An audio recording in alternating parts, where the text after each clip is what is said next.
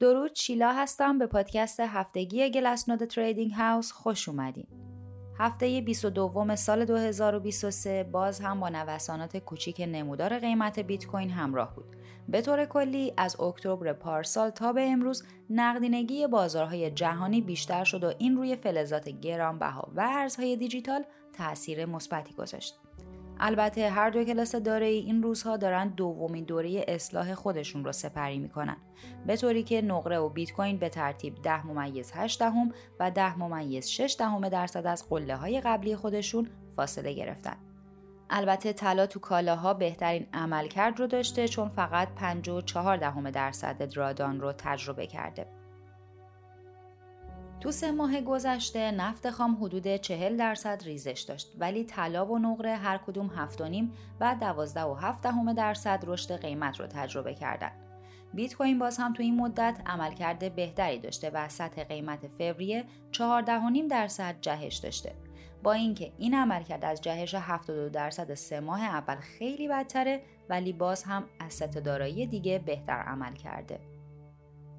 حالا من تو پادکست گلسنود این هفته می‌خوام درباره جهش حرکت نوسانات بعدی صحبت کنم و سطوح پر اهمیت سقف و کف محدوده کنونی رو مشخص کنم. همونطور که از سرعت حرکت نمودار تو این روزها هم مشخصه نوسان محقق شده بیت کوین یه سقوط 34 و یک درصدی رو تجربه کرده و به سطحی رسیده که فقط 19 و یک درصد از روزهای معاملاتی بیت کوین به این شکل بوده. به همین خاطر باید تو روزهای آینده منتظر یه موج جدید نوسان باشیم. هفته پیش گفتیم که حجم نقل و انتقالات آنچین خیلی کم شده. حالا برای بررسی فعالیت صرافی ها حجم واریز و برداشت ها به صرافی های روزانه رو با 6 ماه گذشته مقایسه می کنیم و می بینیم که فعالیت صرافی ها نسبت به 6 ماه پیش 27.3 دهم درصد کم شده.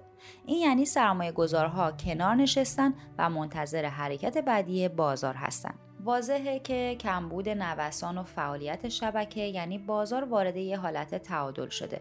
شاخص سود و ضرر محقق نشده خالص هم این وضعیت رو نشون میده چون به سطح 29 صدم رسیده و نشون میده که گاوها و خرسها قدرت برابری دارن. حالا برای اینکه سطوح پر اهمیت روزها و هفته های آینده رو تعیین کنیم می‌تونیم از چند تا مدل قیمت گذاری استفاده کنیم. برای تعیین سقف محدوده می‌تونیم به سراغ مبنای هزینه سرمایه گذارهای فعال بریم که الان روی سطح 33500 دلار قرار گرفته. البته MVRV سرمایه گذارهای فعال الان روی سطح 83 صدم قرار گرفته. بنابراین یعنی خریداران چرخه 2021 تا 2022 هنوز تو ضرر هستن و برای عرضه و فروش منتظر رسیدن نمودار به قیمت خریدشون هستن. با این حال اگه نمودار قیمت به بالای 33500 دلار برسه میانگین سرمایه گذارهای چرخه قبلی وارد سود میشن و این اهمیت فوقالعاده بالایی داره. برای اینکه محدوده پایینی نوسانات پیش رو هم تعیین بشه می‌تونیم بریم سراغ مدل کپ سرمایه گذارها که در واقع تفاوت بین کپ محقق شده و ترومو کپ رو محاسبه می‌کنه. این شاخص حتی تو بدترین روزهای بازار مثل سقوط کرونایی هم تونست جلوی ریزش بیشتر قیمت رو بگیره. بنابراین اعتبار خیلی زیادی داره. این شاخص الان توی سطح 17650 دلار قرار گرفته و رفتار اون هم کاملا شبیه به چرخه 2019 تا 2020 هستش. مبنای هزینه هولدرهای کوتاه مدت هم تا به این حال چندین بار از قیمت حمایت کرده. نسبت سود و ضرر محقق نشده این گروه هم به شدت کم شده و حالا به سطح ده نزدیک شده. این یعنی بین سود و ضرر اونا هم یه تعادل ایجاد شده ولی تو روندهای سعودی مبنای هزینه استیج ها حمایت خوبیه. حالا که فهمیدیم بازار وارد تعادل شده سوال اینه که مسیر حرکت بعدی به کدوم سمته؟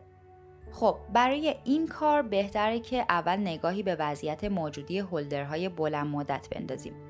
موجودی این گروه رفتاری کاملا چرخه‌ای داره و همیشه شامل دوره های ارزی سنگین و هدر میشه. در طول سال 2022 هولدرهای بلند مدت مشغول باز انباشت کوین ها بودن. به همین خاطر موجودی اونا تقریبا بدون تغییر باقی موند.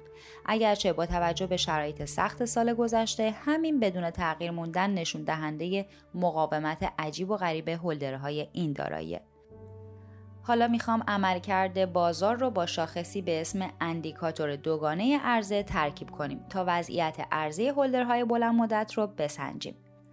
اندیکار دوگانه ارزه می‌تونه نشون بده که مثلا توی بازه هفت روزه ارزه به قدری بوده که بتونه موجودی گروه رو تغییر بده یا نه. در واقع وقتی MVRV رو با این اندیکاتور ترکیب می‌کنیم می‌تونیم یه مسیر واضح برای نمودار طرح ریزی کنیم. با توجه به اینکه MVRV بین صرف و یکونیم قرار گرفته و اندیکاتور دوگانه هم بیشتر از 55 صدمه بازار کنونی تو فاز انتقال قرار گرفته. بنابراین مراحل بعدی بازار باید دوره تعادل و بعد هم سرخوشی باشه. لازم به ذکره که دوره سرخوشی وقتی شروع میشه که MVRV بیشتر از 3.5 و اندیکاتور دوگانه هم یک باشه. تو این شرایط قیمت از قله تاریخی قبلی گذشته و LTH ها به طور متوسط سود 250 درصدی دارن. ممنونم که به این پادکست گوش کردین تا پادکست بعدی خدا نگهدار.